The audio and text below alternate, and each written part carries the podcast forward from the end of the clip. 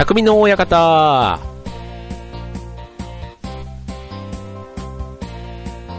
い、えー、今週も始まりました、匠の館パーソナリティの川崎匠です。えー、超和平洋 .com の協力でお送りしております。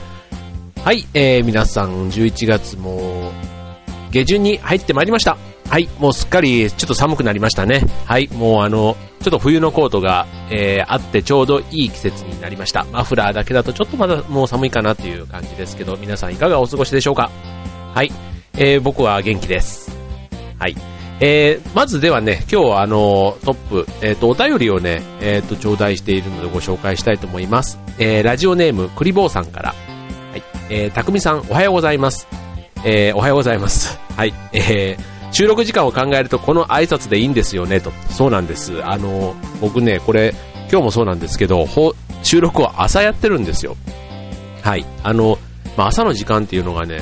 あの、ちょっとお便り紹介するとか言いながら、ね、ちょっと、さっきお便り紹介しますね。はい、えー、それはさておき、この間の放送では、弟さんからダメ出しのメールがあったということで、ちょっと提案があります。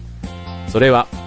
子供が学校へ出かけてからの収録を少し早めて、家族の声がガヤとして後ろから聞こえて、聞こえてくるという放送はどうでしょうか？びっくりマーク。生活感があって斬新で面白いかも。もちろん子供が気にせずに、行ってらっしゃいっていう、えー、言ってくださいねと。えー、子供を気にせずに行ってらっしゃいって言ってくださいねと。うん、ということでね、はい。あのー、はい、収録とね、まあ、家族との関係というね、もうね、切っても切れないこの複雑な難題をお便りいただきましてありがとうございます。はい。えー、っと、はい、まあね、ちょっとあの、えー、っと、まずあの、弟からのダメ出しという話なんですけど、そうなんですよ。あの前の、いつだっけな、前々回ぐらいの放送かな。はい、あの、ちょっとね、あの、反省をしまして、まあ、2ヶ月ぐらいで、あの、こなれた気分になってたこの自分のね、未熟さ、未熟さ、未熟未熟さとこのね、あの、考えを引き締めるために、ね、ちょっとあえて自分の、そういう至らなさを露呈したわけですけども、はい。まあ、おかげさまで、その後は良くなったかどうかはもう、皆さんの感想を聞くしかわかりませんので、何かあったら言ってくださいね。はい。ということでね、なんか皆さんのこういうお便りなんかも、あの、いただくと、あ、改めて、あ、聞いていただいてんだなぁなんて思うとね、ちょっと、あの、身の引き締まる思いだったりしますね。はい。で、あとね、家族の参加なんですけどね、そうなんですよ。実はね、これあの、ちょっと考えたことはあったんですけど、で、これうちで収録してるとね、まあ、子供たちもやってることは知ってるので、まあ、たまに休みの日というか、あの、収録の別にあの、するのはね、いくらでも収録ができるので、まあ、なんちゃってラジオみたいな感じで、こう、や、撮るわけですよ。うん、そうするとね、まあ、あの、歌歌ったりで、まあ、好き勝手やってはりますよ。うん。でもね、こう、うん、まだね、ちょっと出演させるにはね、ちょっと早いかなと、あの、その、ガヤみたいなところもね、やると本当キリがなくて、本当の、ただの家の父親の顔しか こらーみたいな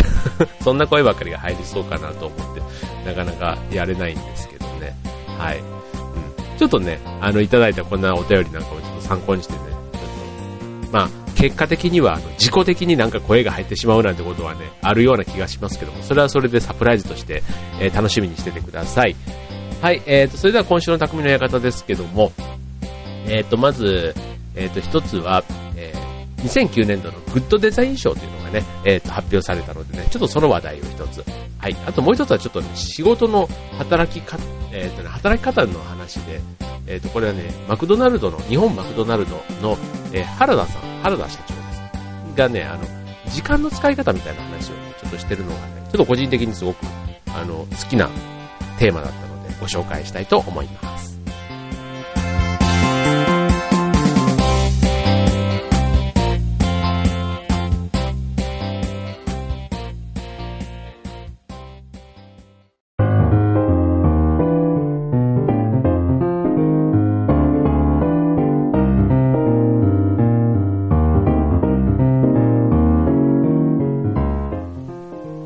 はい、えー、匠の館です。はい、えーと、匠の話題、匠な人、匠な、えー、出来事、そんな匠な切り口でお送りしている番組です。はい、えーと、今週は、えーと、ちょっとね、えーと、これまでいろんな、え、話題としてはお伝えしてきましたけども、今日はデザインという切り口でね、えっ、と、グッドデザイン賞、あの、たまにね、たまにというか、まあ、年に1回、えっ、と、受賞式というのがちょうどこの時期にありまして、えっ、と、2009年度のグッドデザイン賞、これもあの、先日、えっ、と、発表があったんですよね。ご存知ですか？はい。あの、ニュースなんかでもね、結構取り上げられたりするんで、あの、まあ、具体的に何って言われるとわかんないかもしれないけど、うん、名前ぐらいは知ってる方いるかもしれないですね。はい。で、今年はね、えっ、と、5つの分野、えっ、と、身体、身体、えっ、と、能力のね、体の方です。はい。身体領域、生活、えー、仕事、社会、ネットワークの5分野で2952件の応募があったそうでね、1034件がグッドデザイン賞を受賞したそうです。なんか意外と多いですよね。で、その中から対象候補として、グッドデザイン賞ベスト15、ベスト15が選ばれ、えー、審査の結果、これら15件の中から本年度のグッドデザイン大賞1件がこう選出されるという、そんなね、あの選考過程になっているそうです。はい。でね、あの、グッドデザイン、うん、こうね、なんて言うんだろう、こう、未来を映すというか、熱いデザインは確かにね、熱いというかね、クールなんですよ、デザインは。やっぱりね、未来のイメージっていうと、ね、どうしてもね、こうちょっと、あの、鉄っぽいというか、カーブも滑らかだったり、こう、ゴツゴツしてるというよりは、こんななんか滑らかとか、あと色合いもそんなにこう、毒々しいというよりは、まあ白、あと半透明とか、なんかやっぱりちょっとね、そういう透明感のあるような色使いが多いですね。うん。で、その近未来のこう生活者の視点に立った、一方で元気のいいデザインが、こう、やっぱり受賞の対象になっているみたいでね。はい。具体的になんかどんなものが受賞しているかなんですけど、あのね、ちょっと身近なもので言うとね、ちょっとまだなんか、うん、あ、でもそうでもないかな。うん。例えば身近なものって言うとね、ガス給湯暖房機エコジョーズなんてね、あの、よく CM なんかでもやってますよね。これ、えっと、林内さんが発売しているやつです。はい。だったりね、えっとね、これ代々木ゼミナールの本部校、ヨゼミタワーオベリスクっていうのがね、これもあの、あるんですね。あの、こう白い系っていうんですかね、この、あの、こう立方体ですね。立方体がこう、のフレームに、こう透明性のね、こうある、こう、ファサードを持ったヨゼミタワーで、なんとね、この中には、あの、学校は、もう学校というか、授業をやりますからね、教室はもちろん空中庭園とかね、学生寮とか、そんなものまで入った高層タワーなんだそうですよ。ね、昔の呼び事全然違いますよね。はい。なんていうことでね、これもあの、もうデザイン一つとっても、もうその、ね、建築家というかデザイン、デザイナーの思いだとか、こだわりがね、一個一個に、こうね、日用品で言うとね、羽毛掛け布団っていうのもね、あったりするんですよ。ドライスルー95っていうね、これはね、フランスベッドさんが、はい、発売したものでね、これもね、ちょっとね、読んでるだけでも結構楽しいんですけどね、こう一度使ったら手放せなくなる品質の良さってことでね、こう、原毛というか中に入ってる毛はね、ハンガリーとポーランド産の高世界最高品質の羽毛を主力に使用しているそうで、で、こう、えっ、ー、とね、ベンチレーションっていうね、通気作用、えっ、ー、とね、ああの熱気と湿気をね、こう、まあ、呼吸するように、えーまあ、調整してくれる、湿気と温度をこう快適な状態にしてくれるっていう、そのね、ベンチレーション構造っていうのがね、あの、こう、なんていうの肩口のこう冷えだとか、あと寝返りの時のこのしんどさみたいなの、なんかそういうところまでね、工夫されてるなんていうのがね、やっぱりこう、未来的になってるね、受賞してますよね。でね、個人的に面白かったのが、あの、地域交流教育プログラムってこと、ハッパッパ体操、知ってます？これ。ハッパッパ体操。三井不動産レジデンシャル。株式会社、三井不動産とハッパッパ体操、なんかちょっとイメージが、あの、離れてしまうかもしれないんですけどもね、えっ、ー、とね、つくばエクスプレスっていう、これもちょっと東京の人はね、ご存知だと思うんですけど、えー、柏の葉、えー、キャンパスシティというね、千葉県柏市というところでね、えある、え体操の、え既成概念を覆したコミュニケーションアート活動ということで、子供からお年寄りまで脳を刺激活性化し体力を鍛えることができる。そんなね、体操なんですね。でね、しかもこれね、まあ、体操なんで音楽があるじゃないですか。で、それがね、グラミー賞受賞歴があるね、あのジム・オルークさんというね、ミュージシャンが作曲を担当して、もうね、一流のアーティストがこの体操の音楽に参加しているっていう、2009年のキッズデザイン賞というのも受賞している、そんな体操だそうですよ。はい。これね、あの、それぞれね、今、あの、名前だけ言ってますけどね、これであの、それぞれ検索してもらえると、あの、ホームページなんかもあったりしますし、あの、2009年のグッドデザイン賞のホームページというのもあります。www.g スラッシュ mark.org これグッドデザイン賞のホームページですのでね、他にもね、レゴだったり、あと、ユナイテッドシネマ。これもあの、さっきね、ユナイテッドシネマさんがやっている映画館ですから、ね、あちこち全国あると思いますけども、これなんかもね、そのデザイン賞を受賞したっていうことを知って映画館に行ってみると、またいろいろ気づくことがあったりしますよ。はい。ということでね、あの、同じデザイン、使い勝手をさらに追求すると、ね、その後デザイン性も追求すると、そこに、ね、いつも使い慣れた商品の中に盛り込まれた巧みさというのがね、見えてくると。そんな楽しみ方、いいですよね。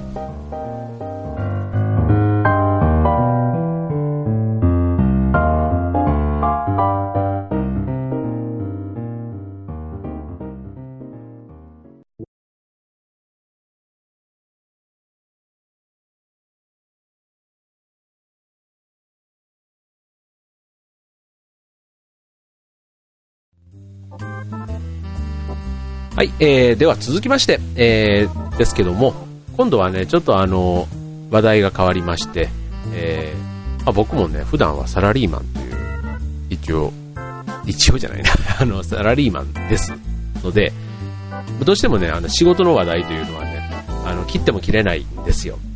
うん。でね、まあ、こういうラジオなんかもそうですし、あの、まあ、普段、こう、劇団ですとか、あと地元のね、地域のあの町おこしの、町おこし活動だったり、うん、あとは、あの、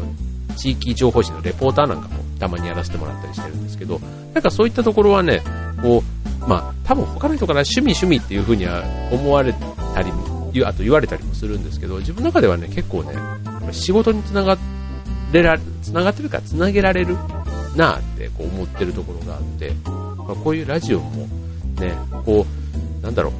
まあ、話すことがそんなにね、まあ、上手になるかと言われるとね、またちょっとその辺は何とも言えないですけど、うん、なんか、何回に役に立つんだろうな、なんかそんなことをちょっと考えながらやっていますのでね、ちょっとね、仕事につながるような話題もせっかくなんでね、ちょっとあのご紹介したいなと思うんですけども、あのね、僕ね、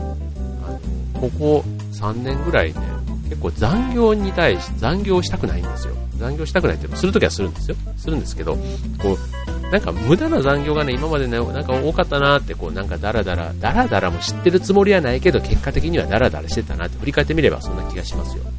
自分のね、人がというより自分が。でね、そう考えるとね、結構この時間管理がね、うまくできてる人とか、ね、あの、トリンプの元、あの、下着のね、トリンプの元社長、の、吉越さんというね方の話なんか、あの、結構本で売れてたりしますのでご存知だと思いますけど、はい、その方の話なんかもね、あの、まあ、残業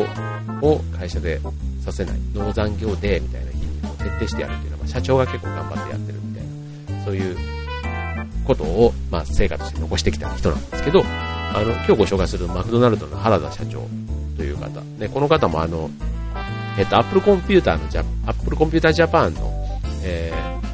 日本法人社長をやられてた方で、で、その後、えっ、ー、と、マクドナルドの方に来られて、えー、社長兼 CEO として、えっ、ー、と、今、会長もやられてるんですね。はい、そういう方です。はい。で、この方ね、あの、マクドナルドってこの2009年の上期、で、1月から6月期の 会社の話みたいな はい。ですけど、えっ、ー、と、1月6月期で、あの、営業利益が96億3600万円という過去最高のね、えー、だったそうなんですね。うん、確かにね、マクドナルド、あの、あの、なんだっけ、クォーターパウンダーだっけ、ね、あの、ありましたよね。もうなんか、あとは、カフェも、なんかカフェ、カフェ風になって、ずいぶんなんか昔と違って、あの、コーヒーも一方なんかただのものが出たり、あと、まあ、ネットなんかも使えたりとか、結構ね、マクドナルドがここ数年でガラッとこう、スタイルが変わったなぁなんていう気はしていますけども、やっぱりこういうね、あの、社長が変わってというところの、影響は大きいんだなと思いますよね。でもね、この人が言ってるのはね、やっぱ残業を減らすと仕事の効率が、そのね、仕事時間は短くなるわけじゃないですか。でもやることは変わんないんですよ。そうするとどうしてもね、同じ時間をこう濃密に使わなければならない気持ちになるから、うん、やっぱり仕事がね、質が上がるんです。ですって、あの、それはね、言われなくてもわかりますよね。うん。そう。でね、またこの人のね、いいところが、その仕事ばっかりだとやっぱりね、あの、その先にはいい仕事が出ないというか、あの、こう、オンオフのけじめが、こうクレイジーな発想を生むっていう、ね、そんな考え方を持ってらっしゃるんですよね。だから、まあ、クレイジーな発想っていうのはいろんなアイデアっていうことですね。まあ、昔で言うその、あの、戦後復興期のね、こうとにかく長時間労働に耐えて、こう、製品のコスト競争力を上げるみたいな考え方からは、もっと、こう、頭を使って、クリエイティブに、ね、よそとの違いをつけていかなければダメですよ、ということで、そういう意味では単純に労働時間を伸ばすとかっていうのは、もう時代がそういう時代じゃないんだよ、なんていうのをね、の、おっしゃってるんですよね。はい。で、それをまあ実際に、あの、実現してきたというところがね、あの、すごく僕は共感をしました。だからね、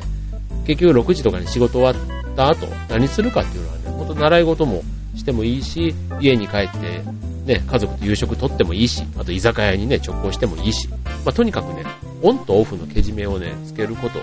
ね、あとそういう意識がないと、あの、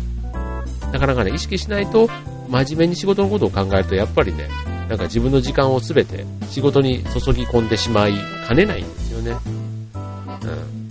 うん。だから、あのー、で、この方、社長という立場ではありますけども、まあ、毎朝10.5キロのジョギングが日課になってて、週末は自転車で100キロはね、軽く走ったりする。で、あとはドラムが趣味とかね、うん、すごくね、なんかアクティブに活動されていて、こういうね、あの、トップが実際にこういうアクティブ、活動的で、えー、あと仕事一辺倒ではないというとこから、社長自身がこうクリエイティブで、こうなんかアイデアというかひらめきがすごいポンポン出てくるということではね、すごくなんか、あの、なんか元気な先輩っていう感じがね、しましたね。うん、なんか自分もね、あの、一ビジネスマンというね、あの、肩書きを持っていますので、ぜひね、こんなね、頑張ってる先輩というか、でも先輩なんて言うほど近くないかもね、おこがましいですね。まあ、ね、すごい人ですよね。うん、そんな人のね、なんか良いお手本として、はい、見習っていきたいと思います。はい、あの皆さんもね、絶対時間管理ってね、あの、特に、まあ、独身の時はね、ほんと自分の時間、自分の時間は自分の時間ですよ。うん、誰にも基本的には邪魔されないですし、うん。ですけど、あの、結婚したりね、やっぱりね、子供ができたりするとね、どうしてもね、自分の時間の種がね、自分中心じゃなかなか回せない時っていうのがあるんですよ。うん。で、子供はやっぱり病気にもなります。家族から。ね、いろんなことがあればやっぱり家族優先すべきだなと思うしね。でもそんな中でね、かといって仕事はね、ちゃんとやんないとダメですし、ね、こう趣味とかある方は、それはそれでね、続けたいじゃないですか。ね、あんまりなんかね、結婚とかね、出産とか、なんかそういうのを理由にね、なんか諦めちゃうっていうのはすごく自分はもったいないなって思うので、なんかね、そういうのをね、協力して続けていくための、なんか家族であり、うん、結婚とかでも意外とそういうところもね、よそとしてあるんじゃないかななんて思うんですけどね、なんかどうしても今もまだ束縛とか、なんかそういうちょっと窮屈なイメージがね、持って経営してる人も多いようには、あの、僕の周りにはいたりするんですけど、そんなことないんですよ。早くね、あの、ね、結婚して、なんか子供を早く作ってる人なんかね、なんか僕ぐらいとしてももう、なんか高校生ぐらいになってる、ね、子供 いたりすると なんかすごいというか、逆にもうなんか完全に子育てからちょっと解放されてる感もあって、それはそれで、うん、まあ、ね、自分たちが遊んでた時に頑張っ、子育て頑張ってきたからなんでしょうけどね、なんか、どっちが良かった？というかね、なんかそれぞれの生き方なんでしょうけど、うん、そういうのもね、一つすごく、あの、いいな、うん、今のこの30ね、代後半でもうすでに高校生の子供なんか、う、ちょっと、あの、一緒にいるのを見ててもかっこいいんですよ。もう会話がまさにもう、あの、友達感覚で、ね、あの、恋愛のことなんかもちょっと話したりとかね、うん、そんな様子は、まだ、まだまだうちはね、そこまではいきませんけどね。はい。なんか、そんなこともちょっと将来の楽しみになるかな、なんていうふうには思ったりしてます。はい。ちょっと話がそれましたけども。はい。ということでね、今日の巧みな人、えー、日本マクドナルドの原田社長をご紹介しました。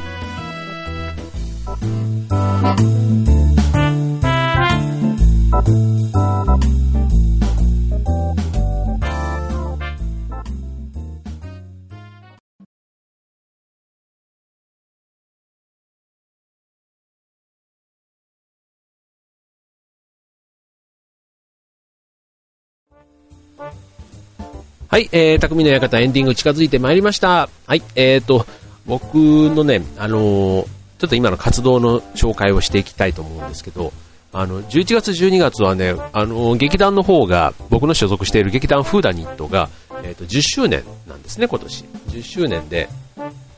あの、えっ、と、今週、ま、あ、今週じゃない、ごめんなさい。今月末ですね。11月の29日に、えー、朗読ライブというのをね、やっていまして、それを久しぶりにやります。はい、こちらあの、えー、昭和モダン屋さんというね、えー、東京都江戸川区船堀というところの場所でやるんですけども、あの、超アヘヨ .com のあのホームページのね、えっ、ー、と、イベント情報の方にも更新しましたので、ぜひご覧になってください。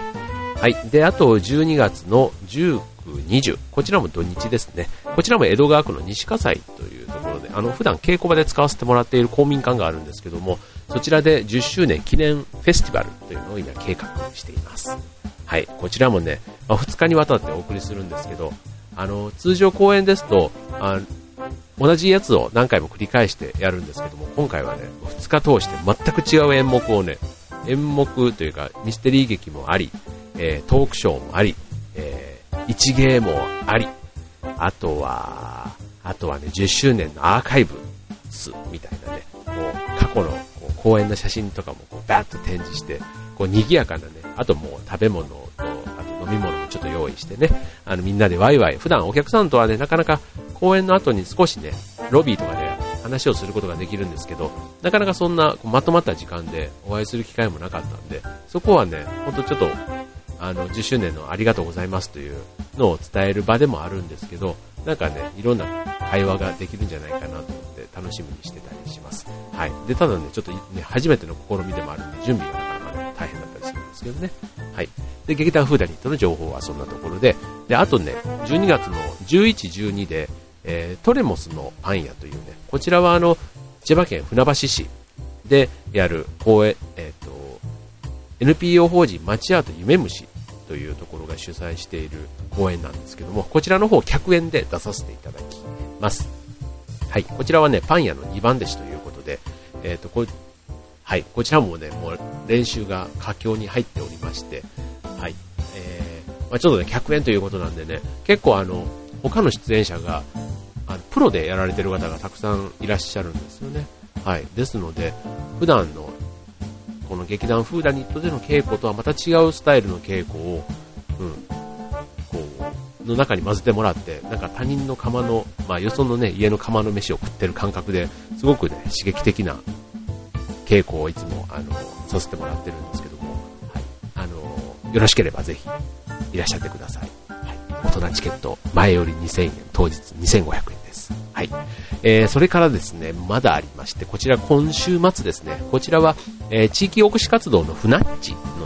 活動として、子供ハローワークというね、こちら第1回、今回初めてやるイベントなんですね。はい。えー、まあ仕事感、えっ、ー、と、フナッチというのは、えー、様々なね、それぞれあの、職業、えー、を持っているメンバー9名で、えー、土地の経営者たちで集まっている地産地消というね、あの、地域で生んで地域で使うと。そういったところをね、モットーに、えー、様々な職業の方々9名で構成しています。はい。で、その中でね、今回は建築士とウェブプログラマーと、あとお米屋さん、そんな3人がいるんですけども、その3人がそれぞれ30分ずつ、その子供たちに、その仕事の楽しさとか、やりがいだとか、あと、あのこんなんなんだよ、